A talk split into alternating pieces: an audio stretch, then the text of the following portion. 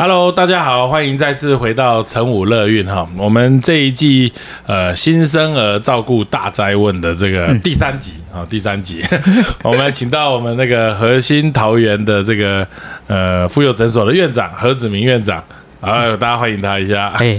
大家好，然后各位听众大家好，那我是何子明医师。对对，好，何医师是这个何院长是小儿心脏。呃，科的这个专科医师哈，嗯，这个听起来就很厉害了。这个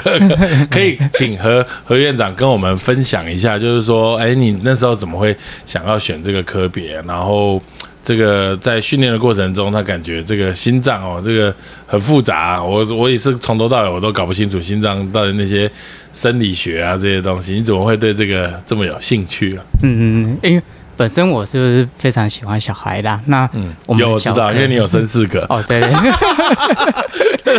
对，因为小小孩在接触的时候，那你在门诊的时候都会觉得小朋友都其实都是有时候开始有互动，然后对你笑啊，然后所以就本身就是对小朋友非常的喜欢。那小儿科我们也是有分很多次专科，然后那包括像像跟成人一样，就是有心脏科啊，然后神经科啊，然后。还有风湿免疫科啊，哦，那我本身对心脏方面的疾病，因为它其实那个机制上来说的话，其实有时候都会比较容易理解，哦，不像像有时候神经科啊，有时候像那个有。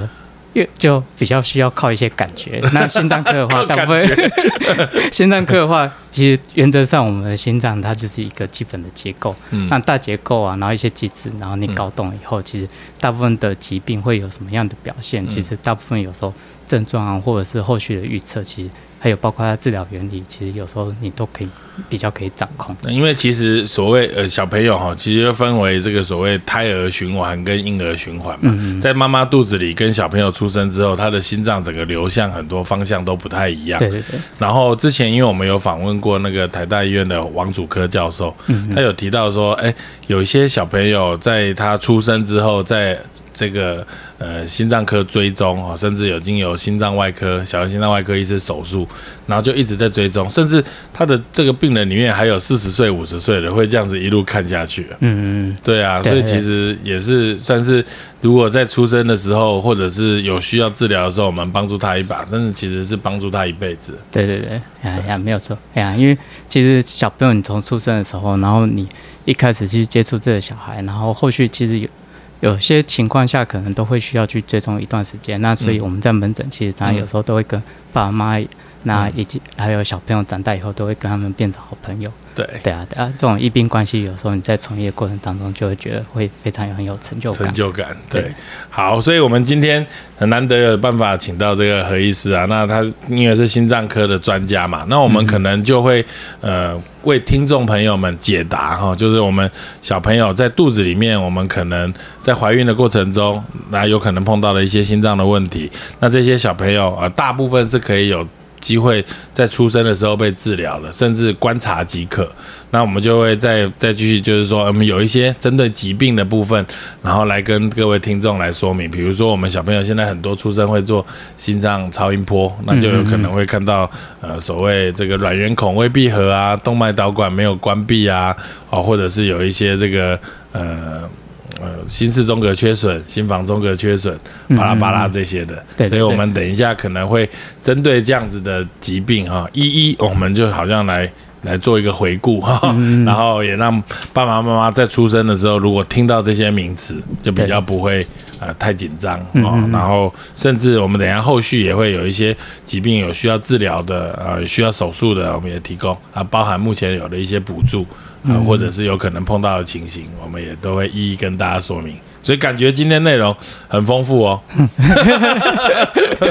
好，这个一开始我们就是先先先考一下何这个何院长，也不是说考一下啦，跟大家讲，我们刚刚有提到，就所谓胎儿循环跟婴儿循环不一样，这个部分是不是很多妈妈可能都没有概念？我们是不是也可以跟大家说明一下？对，一般我们宝宝在心。在肚子里面的时候，然后是有一个胎儿循环哈。那我们心脏就是分成四个房间，嗯，那下面叫心室哦，那上面叫心房，然后又分成左右两边，嗯。那我们宝宝在妈妈肚子里面的时候啊，其实是不用靠到自己肺部呼吸，我们有一条脐带这样子。嗯，对。那因为有个胎盘跟脐带，所以对宝宝的基本上含氧血跟缺氧血都是会从脐带，然后这些去，然后氧氧气也是从妈妈的胎盘，然后通过脐带，所以肺部原则上它的那个血流啊，那就会借由心脏这的结构，然后的我们所谓的卵圆孔，然后跟动脉导管，嗯然后会有这两个基本结构，可以让我们的去到肺部的血流可以再重新回到心脏。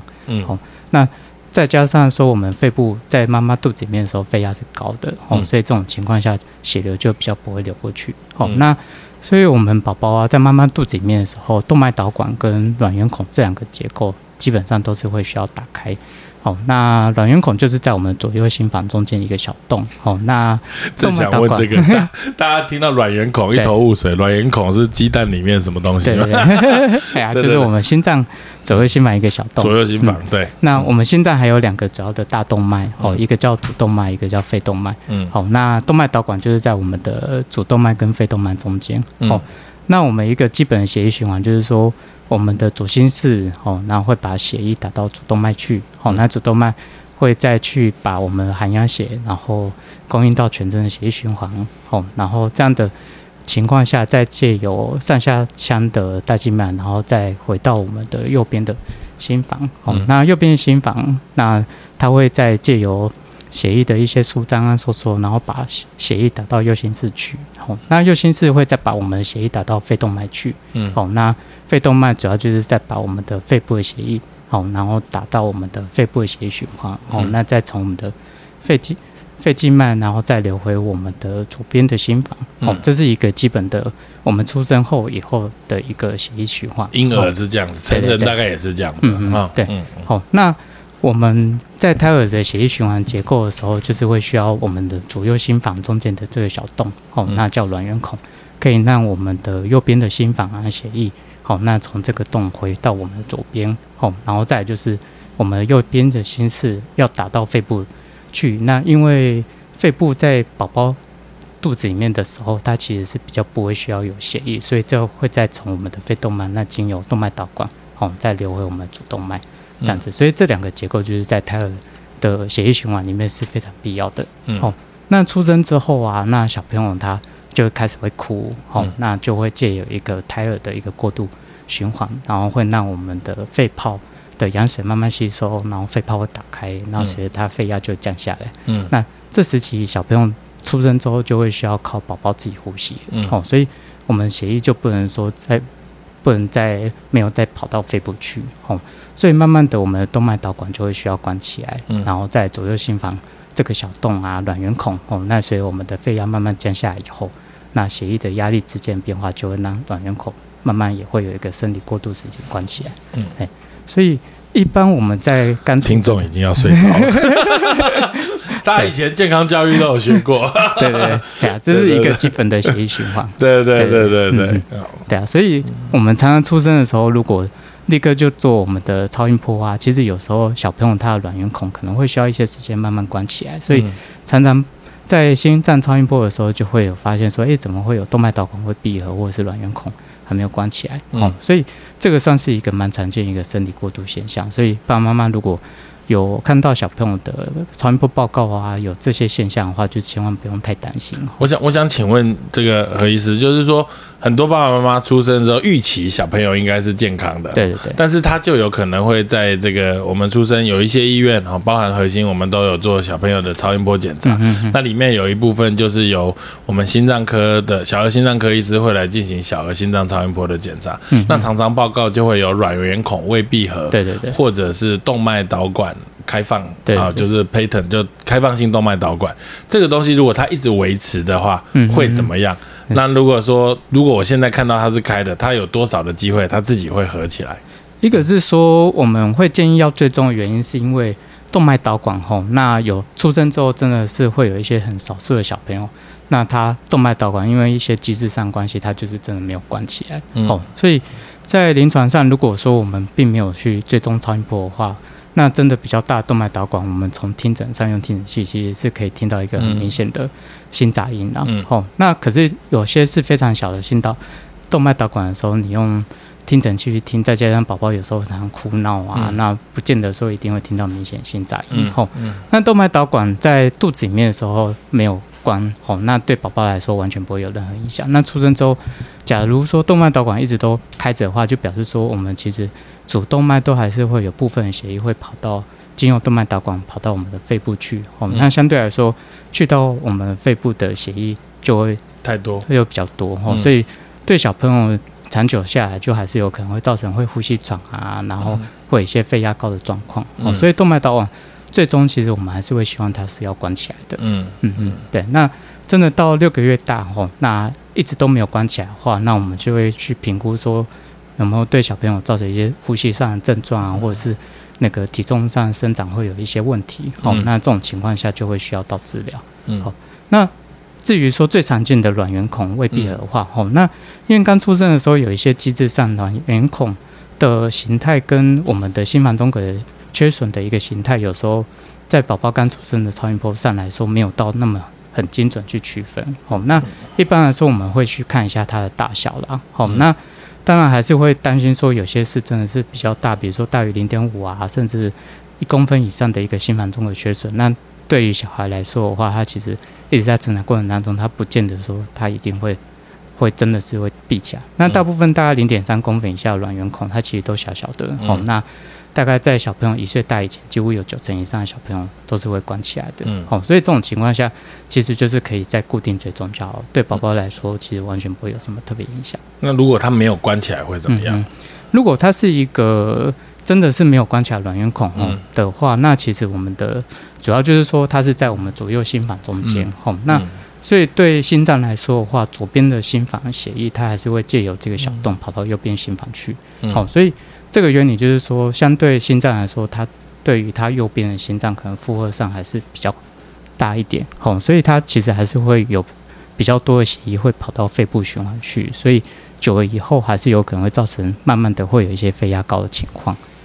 哦，所以左心房比右心房的压力来的高，对对对，所以血会从左边流到右边。嗯，天哪！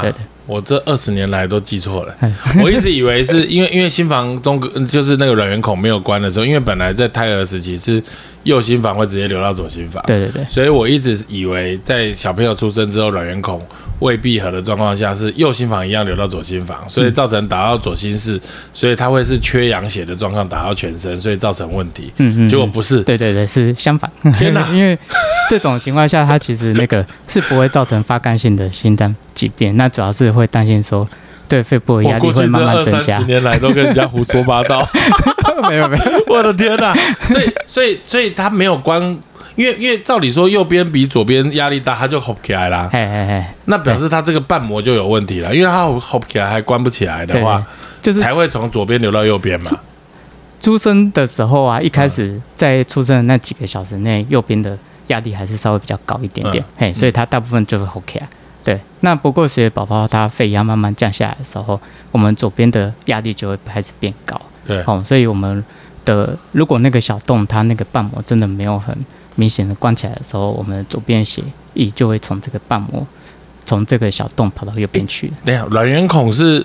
天哪！我到现在我在怀对于我自己学然后有点问题。卵圆孔我们在怀在胎儿时期是。右心房会流到左心房，对对对，所以卵圆孔是这样开的嘛？对，是这样过去。可是应该是左边压力大，把它关起来嘛？对对对。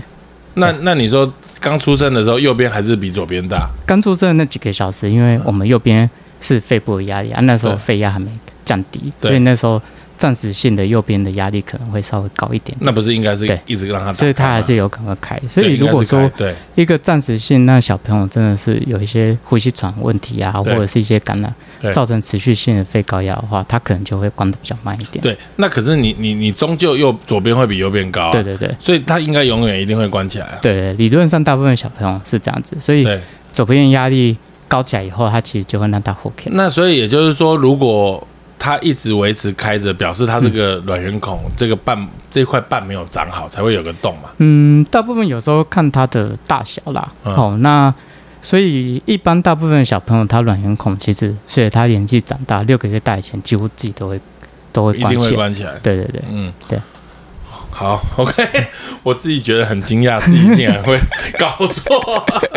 你刚刚讲到这个很重要，就是所谓发汗或不发汗。是是这个其实在我们学生的时候学，我也觉得这很难。到底哪一些心脏病、先天性心脏病会造成发汗？大家知道发汗是什么吗？发汗就是，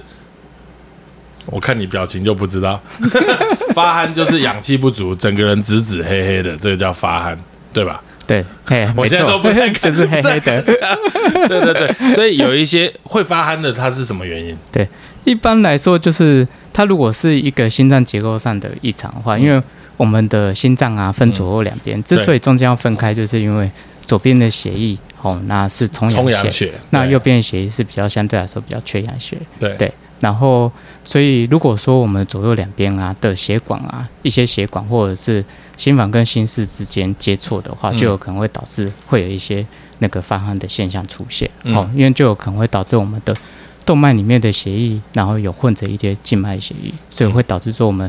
动脉血啊要跑到全身去的话，它可能含氧量是没有办办法大概超过九十五 percent 以上的。嗯对这样子我们在宝宝表现上来说，可能就会以他嘴唇啊，或者是脸啊，嗯。那或者是他的手啊的指甲、哦，看起来就会也直直的。直直的。OK，那有哪一些的先天性心脏病算是这个所谓嗯发汗性？对。一般我们在学生时期啊，嗯。在老师教的话，就是说都会有五个 T 啊。五个 T，五个 T，来来来，五个 T，对。那五个 T 第一个最常见的就是最最也是最百分比。的。法洛斯是从这 法洛斯是总对是 T O F，对 T O F 嘿。嗯，然后再来就是三尖瓣的闭锁不全的三尖瓣狭窄，嗯。对闭锁，嘿。嗯，然后这也是第二个题嗯。哦。那再来就是我们的大血管转位嗯，就是说 T G A 这样子对。那 T G A 就是我们的左边左右两边接触啊，嗯。所以就会导致说我们的血液吼，那这种应该算是很严重的了。对，这是一开始出生的时候，当他真的如果说左右心房中间那个卵圆孔啊，那个心房中的缺损大小不够大的话，就有可能立刻就会有一些表现出来。对，对对对嗯，好、那在第四个跟第五个就是我们的 TAPVR，好、嗯然后还有那个动脉干这样子。嗯，对，TAPVR 就是我们的那个肺静脉的回流异常。嗯好、那这个也是我们的。的四条的肺静脉啊，它原本应该要接回我们的左心房，嗯，对，肺静脉要回左心房。对对对，对，那它就可能在发育过程当中，那不小心就是接回去我们的右边，嗯，对，那就有可能会导致说我们的那个，它变成一个 loop loop 嘛，一个一个都没有打都没有打到那个主动脉。对对对，呀对呀呀，嗯。所以这这也是会造成我们的主心室哦，那应该它要有含氧血，可是嗯。打出去的时候，它血氧相对来说会比较没那么足够。嗯。对对对，好，那再来就是比较少见一个动脉杠，好，嗯。那动脉杠可能就是我们的 AO 跟 PA 之间，那它有一些连接或者是一些连接的错误，嗯。好，那这有可能会导致我们的 AO，哦，就是我们的主动脉打出去的血氧相对来说比较没那么足够，嗯，对对，对这些是比较常见的一些发肝性的心脏疾病。哦，OK，大嗯家又一头雾水。对对对，那那个我们一般小朋友出生的时候，像刚刚讲的这五个 T 嘛，哈，这个呃 TOF 法洛氏氏种症，然后三尖瓣闭锁，对。好，然后 TAPV 啊就是那个全静脉回肺回肺动肺静脉回流异常，然后刚刚说的最后这个 truncus arteriosus 跟 TGA 还有 TG，这五种都是可以在出生的时候就容易被我们的护理师，甚至妈妈自己，如果警觉性高一点，就可以看得到嘛？有没有可能小朋友出生两三天都没什么问题，带回家之后突然在家中呃发憨，然后甚至就就就就就往生过世这样？在以前还没有说那么去侦测小朋友在婴儿室血氧的浓度的时候，嗯这个这些疾病的确有可能是在回家以后，有时候就可能会因为他才会发汗，然后就是吃不好啊，那血氧真的不够，然后就会一些下咳，然后来做表现之类的。嗯好那目前我们在婴儿室里面，那国健局他们有在推崇说，出生的时候先验一次宝宝血氧，好、嗯那隔二十四小时以后再验一次血氧，好、那一般有时候小朋友隔二十四小时以后，大部分他如果说动脉导管已经有关慢慢关闭起来的情况下，那如果说小朋友他真的是有一个发肝型的心脏疾病来说的话，大概隔二十四到四十八小时之后，它其实血氧浓度可能上下肢都会有一些差别。所以大部分在我们的婴儿室里面，其实应该就可以检测出来。嗯哦，那甚至我们在核哎心、啊，对不起，为什么会上下肢的血氧浓度不一样？嗯哼，因为我们的就是主我们的主动脉的血液啊，嗯那要打出去之后，如果说它是有混的一些血氧血的话，那到我们的下肢其实血氧浓度就越来越少，所以嗯下肢跟上肢的之间血压就可能会有哦，所以一些差别。上肢是比较近，所以血氧浓度应该比较对，高。然后再加上动脉导管关起来以后，嗯那下肢它的含氧血氧浓度可能就会降下来。，OK，呃大概是这个原理。嗯嗯，嗯，好。那刚刚讲说，我们有机会在在婴儿室就会被看到。对对对，那只是说有时候程度上差别，因为有些小朋友动脉导管可能他就是真的会关的比较慢啊，嗯好，然后再加上产前可能比较没有做一些产前超音波，哦，嗯那或者是出生之后我们也没有做一些新生超音波的检查的话，嗯那假如小朋友他的动脉导管真的关比较慢，或者是说它其实先天上来说，虽然说它结构上有异常，哦，可是它左右心房或者左右心室之间的一个洞，哦，那又够大的话，其实就可以让它自己有一个那个平衡平衡对，嗯所以不见得说一定会很明显就会有症状啦。哦，嗯不过借由这些检测的话，其实都还是会比较会有机会。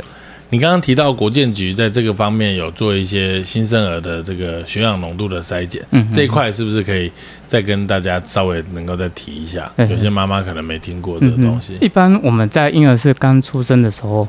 就会先帮宝宝会先监测他的那个血氧浓度，哦，嗯就看说上下是有没有差别，嗯这样子。哦，嗯那一个是宝宝出生之后，他的那个就是也需要靠自己肺部呼吸。哦，嗯那除了去观察小朋友血氧以外，其实刚出生的时候是会需要观察看看小朋友他肺部啊的呼吸喘有没有状况。嗯好、那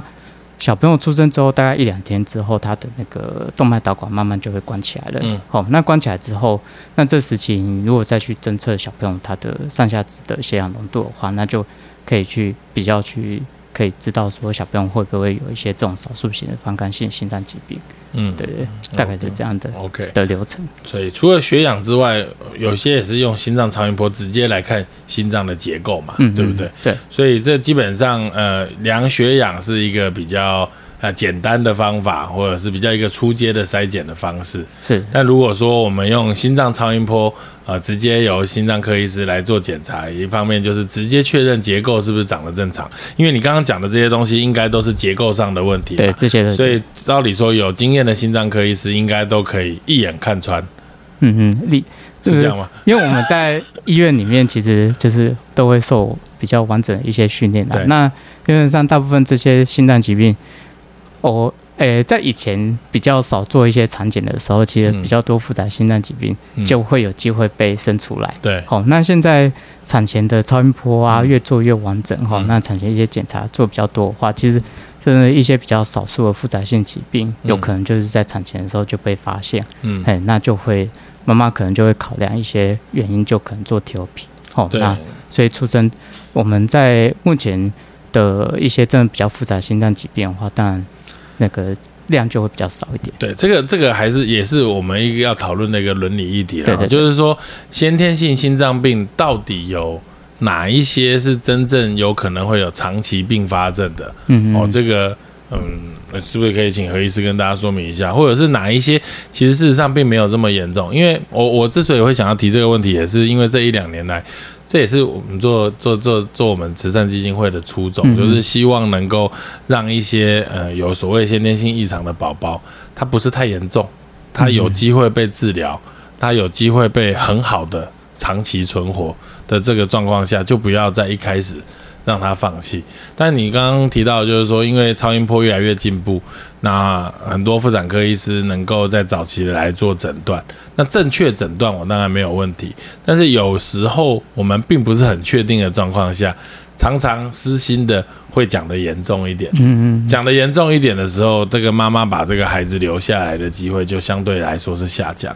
那这就会造成一个永远没办法回答的问题，因为妈妈也把它终止了嘛，终止妊娠了，所以小孩子就没机会长大。所以医生到底诊断是正确还错误，其实没有人去证实这一点。嗯嗯，那那那这个就会很明显的，因为妇产科医师的好或坏，他的能力好或坏，来决定这个小朋友他是不是有机会留。有些小孩搞不好真的死得不明不白啊，对对，他明明没什么事，然后就被干掉了。嗯嗯，对啊，所以我是觉得这个也是蛮可惜的。所以我们我们因为产前超音波的进步，然后反而让小儿心脏科医师是少了一些可以诊断的舞台，或者是有一些小孩其实他来不及被长大。嗯嗯，对，感觉是蛮可惜的。对啊，目前我是会觉得说，在产前啊，因为像超音波机器哈，然后解析度这些都越来越好哦。那常常有一个，因为妈妈们辛苦的怀孕，其实都当然是会希望说要生出一个健康的小朋友嘛。是，没错。那心脏疾病的状况真的是种类太多吼、嗯那就算单是一个一个诊断，那它也有它的程度上的差别。嗯好、那程度上的差别就有可能会考影响到小朋友出生之后啊，那他会需要的治疗，有些是真的是会需要好阶段的手术。对好、那有些其实是可能一阶段手术治疗完以后，那他就可能会跟没有心脏疾病的小朋友，那他上学啊、运动啊，完全都不会有任何影响。嗯好所以其实，在我们核心啊，目前因为就是说，就是有时候还是会担心说，有些妈妈她是因为一个心脏疾病吼，那不确定说她的状况大概是怎样吼，所以现在我们还有做一个胎儿心脏超音波吼是，那所以就是说。一些如果在高层次就有发现说有一些心脏方面问题啊，那或者是说在宝宝周数稍微大一点的时候，那再安排做一个心心脏超音波吼，那再可以再确认一下说宝宝他的结构上的状况吼，那或者是说真的是有一些心脏方面状况的疾病，那在宝宝比如说二十到三十周，那时候我们可以再帮小朋友再看一下状况嗯。哦，那可以再跟爸爸妈妈在产前啊，可以再详细比较好，可以解释说那个宝宝出生之后可能会有遇到怎么样的状况啊，那可能愈后，那其实很多其实只要不要是太复杂方面的心脏疾病吼，那其实现现阶段我们的一些心导管治疗或者是手术、心脏外科手术，对。其实品质上都已经比二三十年前已经进步很多了哈。对，对对对，这个其实真的要很感谢何何何医师跟我们好几个，我们像核心现在有五个小儿心脏科医师，嗯。我真的要非常感谢你们能够加入这个团队，因为以前我们高层次超音波看啊，就是说，哎，我我我觉得他心脏有问题，那我请他做心脏超音波，哦，嗯。结果还是我去做，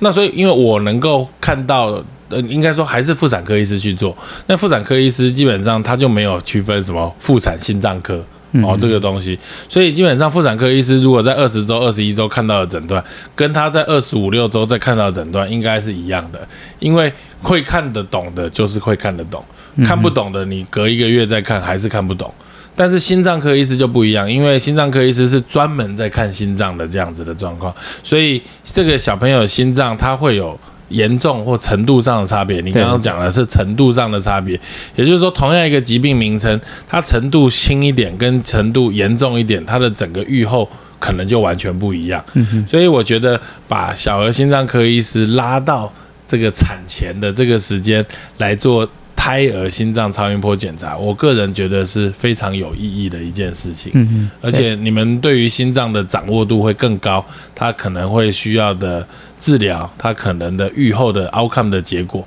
你们一定会比我们更更清楚。嗯嗯，对啊，嗯这样也是可以让爸爸妈妈在产前啊，其实有比较多的时间吼。嗯那因为是大部分心脏疾病，我们就是说，嗯，小朋友他辛苦的就是就是，如果说真的存活下来的话，那一些如果是真的是可以治疗上，嗯，就可以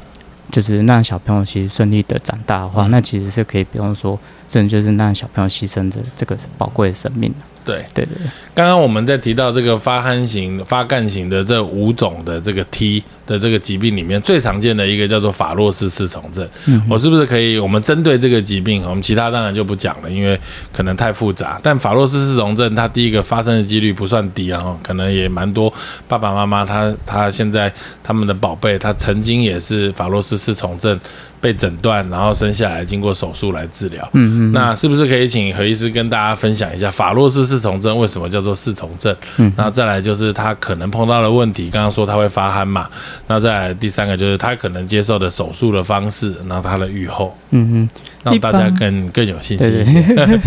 嗯 对，因为这个是目前就是说最常见一个发发干性的心脏疾病啦。嗯哦，那他之所以会说四重症，主要他诊断啊，会有一个四种状况哈。那一个就是说，它保我们心脏就分四个房间哈，右心室、左心室吼。那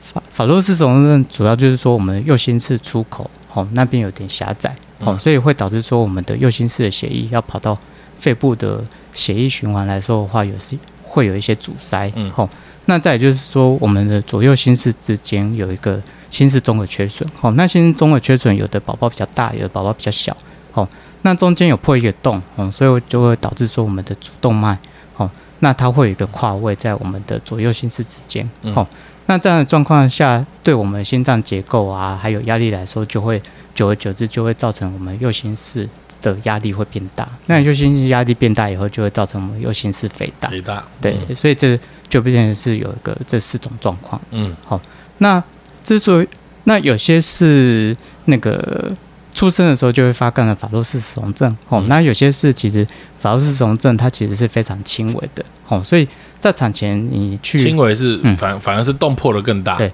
诶，应该是说它的右心室出口阻塞阻塞没那么严重，阻塞没那么状况，哦，所以其实法洛氏氏症也是要看它的程度，哦，就是我们说产前期会需要去评估说看它的程度是怎么样，哦，那有些可能。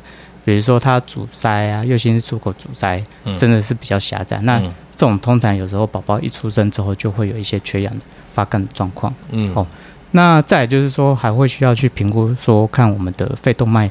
它发育的状况。哦，有些是肺动肺动脉真的是发育太狭窄，那几乎都没有。那这种其实。相对来说，愈后啊，吼就有可能会比较没那么好，那会需要做的手术修补次数就会比较多。哦，那有些是其实宝宝他的很单纯，他就只有一个肺动那个右心室出口轻微狭窄，可是他其实肺动脉发育的非常好。嗯，那这种状况其实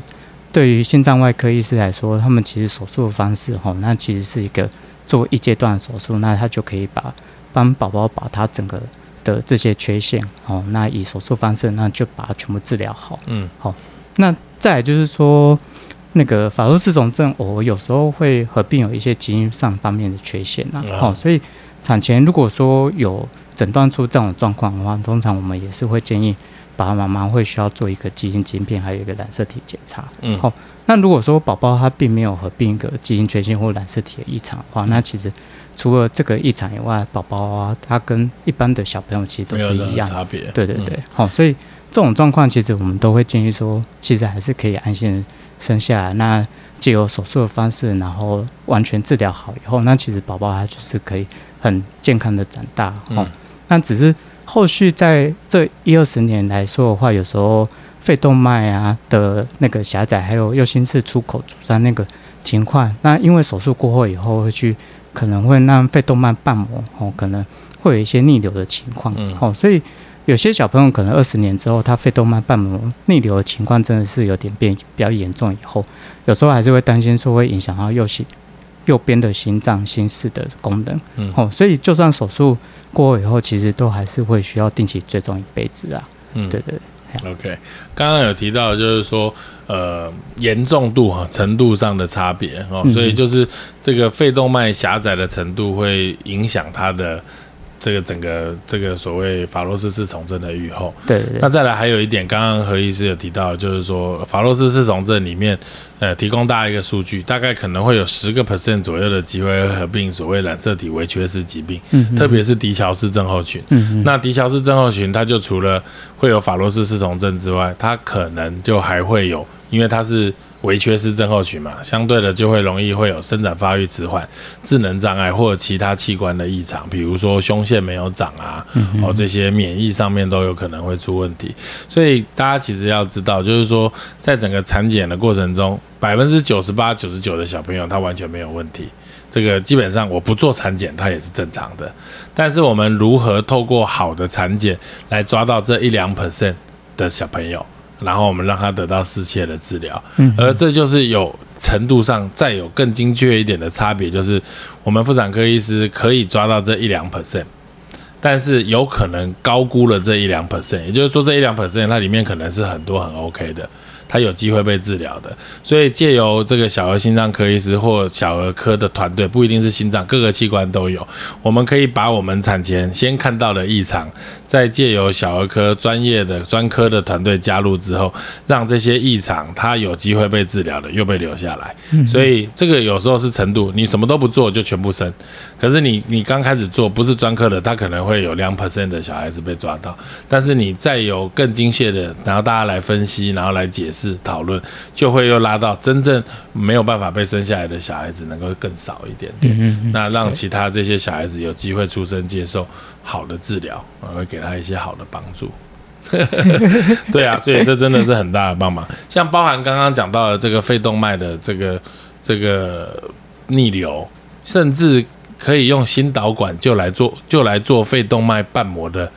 更换。哇，我觉得这真的实在是神乎其技，太恐怖了。太厉害了！对啊，这这我们那个现在在那个台大王祖科教授那边，对，就是他上次讲的就是这个东西。我觉得这真是神乎其技，而且这个以前这是一个全自费的部分哦，一个小朋友好像要好几十万，对不对？对对对对。现在健保已经呃，今年还是去年开始通过，可以有健保专案来给付这个部分。我觉得这是针对法洛斯四重症或者是所谓肺动脉闭锁或肺动脉狭窄。的这个宝宝来说，是真的一大福音。对啊，这样至少说比较不用免于二三十年之后哦，那又再动一次一个开心的手术哦。那因为心脏外科手术有时候对，就是至少都还是一个 suffer 啊，哦，然后接受麻醉风险啊，然后体外循环风险。嗯，对对对。好，所以我们刚刚讲的是发干型的先天性心脏病，这个算是比较严重型的啦。对对对。那还有就是，当然就相对就会有一个非发干型的先天性心脏病，嗯这个部分是怎么样？也跟大家讲一下啊。这都不会发干，那这算什么心脏病？根本没事啊。嗯，非非发干呢，就是说它其实也是分两种机制，又分两种，怎 么这么麻烦。对，嗯，因为我们心脏就分四个房间，有四个房间，我已经知道，所以左右两边，所以。两种机制，一个就是说左边跟右边之间，如果说有一个小洞啊，有个破洞哈，所以就有可能会有一个左到右的分流的一个方面疾病。嗯，好，那再就是说我们心脏啊、房室之间还有血管之间，哦，都会有个瓣膜。哦，所以如果有时候瓣膜因为在发育过程当中有一些狭窄的情况下，那就有可能会有一些瓣膜狭窄方面疾病。哦，所以肺发干主要就是分这两类，一个是阻塞性的疾病，一个是左到右的。左到右分流的一个疾病，嗯嗯，大致上是这样分类的。OK，对，那他可能会碰到的问题像是什么？嗯嗯，比如说，我们就先用你刚刚说的阻塞型，有哪一些疾病算是阻塞型的这个非发干性的先天性心脏病？对，那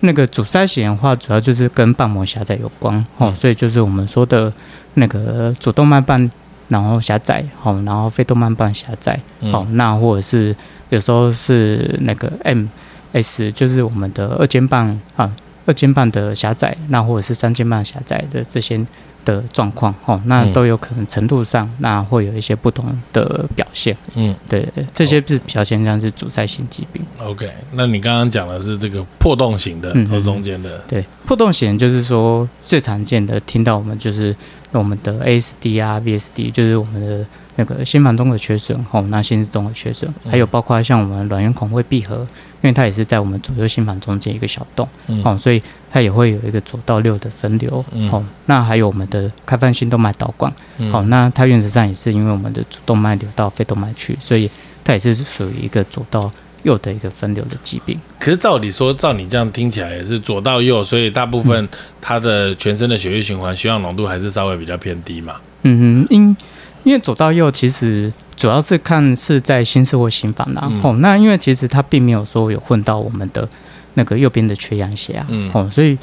我们左边打出去到我们全身血液循环，其实还是是左左边的血液，对，它只是说会从我们的左边的血液跑到右边去，所以会造成我们的右边的心脏或者是去到肺部，相对来说血液循环比较多一点点。那这样会怎么样？哎，所以这个主要是比较不会以发干来做表现，哦，有时候是以。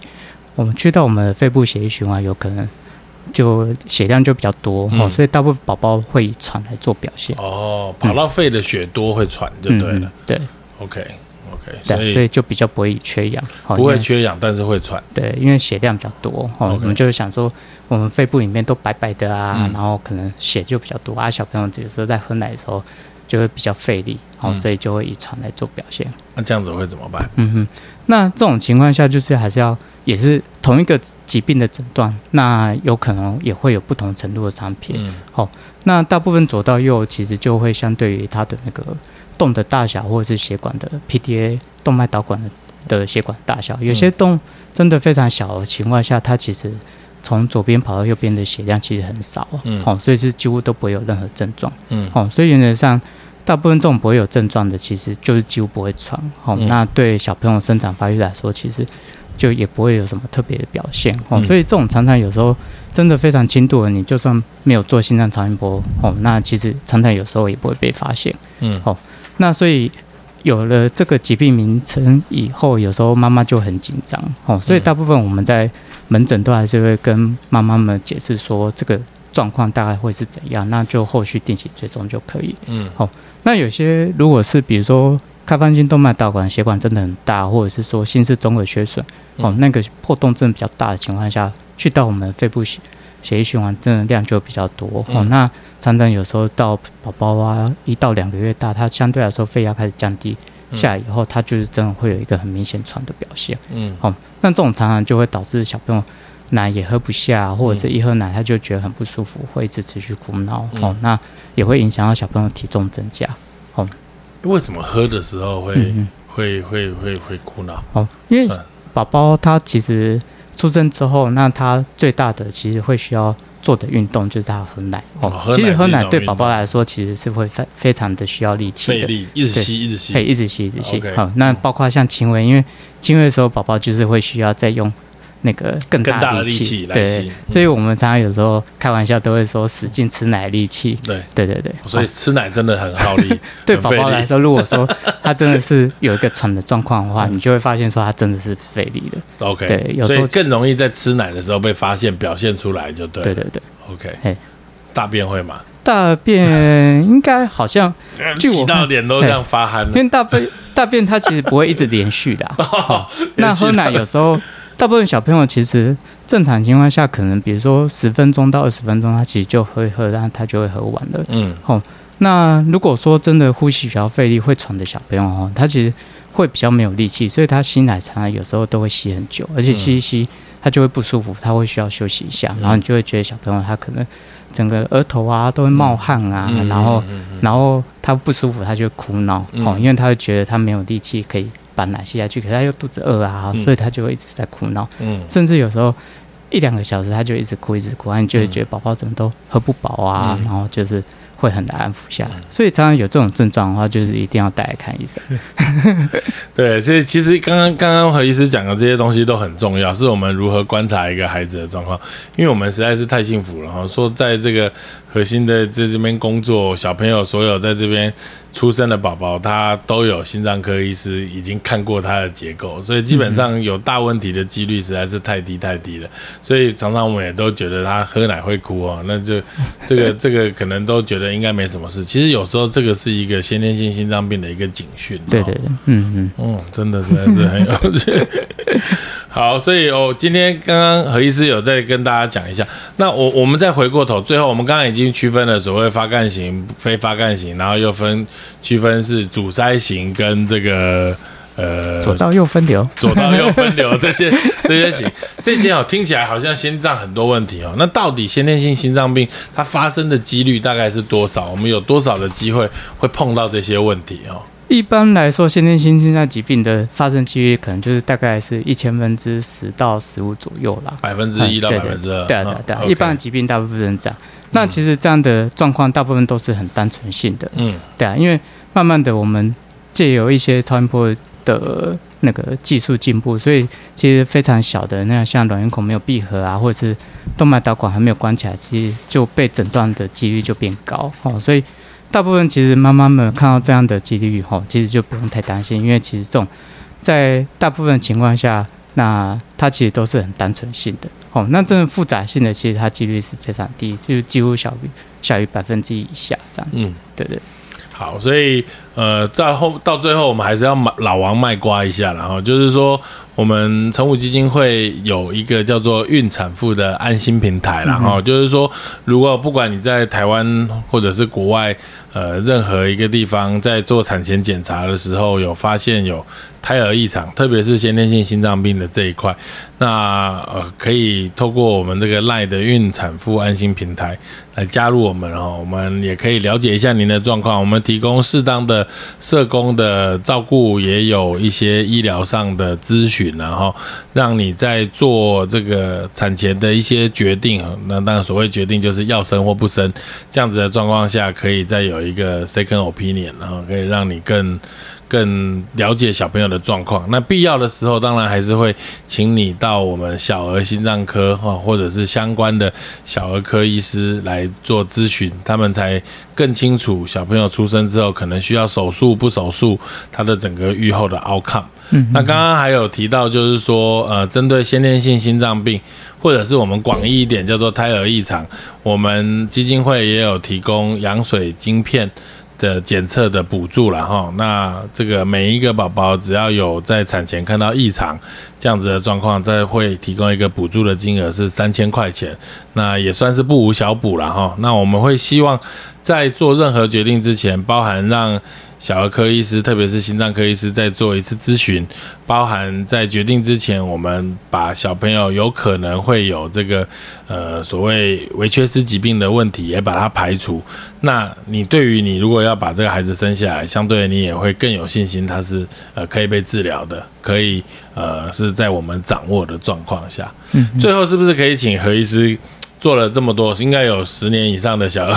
心脏科的医师哈，也看过无数的宝宝，呃，是不是可以讲一些话，或者是一些观念上面来鼓励我们？可能他在怀孕的过程中有发现先天性心脏病，或者是小朋友一出生开开心心出生，结果泪流满面回家，这个状况下一些超音波发现的心脏病，让他们更稍微能够更有信心，这个孩子有机会平安健康长大。嗯嗯，哎。心脏方面的疾病一听到的时候，爸爸妈妈一定都会很紧张然后都会往坏的方向，都会往坏的方向想。不过，这真的是对于大部分人来说，心脏方面的疾病都是可以很单纯追踪，那或者是说那个就是是可以做到一个很好的治疗哦。所以一开始听到一个诊断的时候，千万就是不要